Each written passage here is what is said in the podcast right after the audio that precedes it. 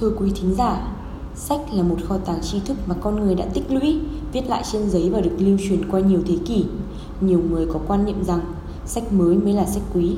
Họ quan trọng cái vẻ bề ngoài của cuốn sách, trang bìa hơn là nội dung. Tiêu chuẩn sách quý được họ đánh giá qua sự mới tinh và đặc biệt là vận động mùi giấy mới.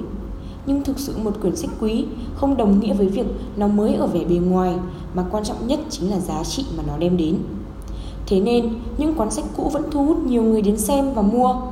Một quán sách cũ có thể thu hút được nhiều đối tượng, từ người trẻ đến người già. Tại sao những quán sách cũ, những quyển sách ngả màu của thời gian lại thu hút được nhiều người đến vậy? Phóng sự của nhóm phóng viên sau đây sẽ trả lời thắc mắc của nhiều người. quán sách cũ có diện tích rất nhỏ và hẹp nhưng lại chứa rất nhiều số lượng sách. Gần 5.000 đầu sách nhưng đa dạng về thể loại, văn học, tâm lý đến sách chuyên ngành, vân vân nằm ở số nhà 72 phường Phan Thiết, thành phố Tuyên Quang.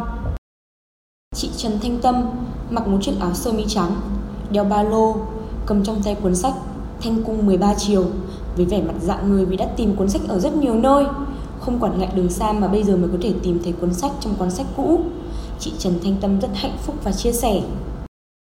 Ừ, chưa bao giờ mình nghĩ là mình lại tìm đến những cuốn sách hay như thế này ấy mà nếu như ở ngoài mà bán hàng triệu thì cũng phải có rất là nhiều người mua.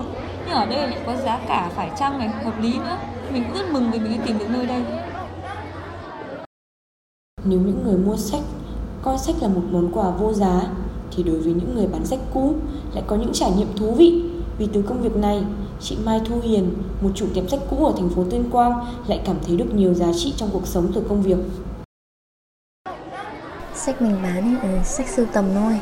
Mình tiếp thu tri thức niềm đam mê yêu sách từ người này, rồi lại truyền đến cho mọi người. Đơn giản vậy thôi, mình không coi đây là công việc đâu, chỉ làm vì đam mê thôi. Sách cũ có một sức hút vô cùng mãnh liệt, bởi vì có những tác phẩm nguyên bản không còn được sản xuất ra nữa. Nếu trên thị trường xuất hiện, thì in mới, giấy trắng tinh, nhưng đều chỉ là tam sao thất bản.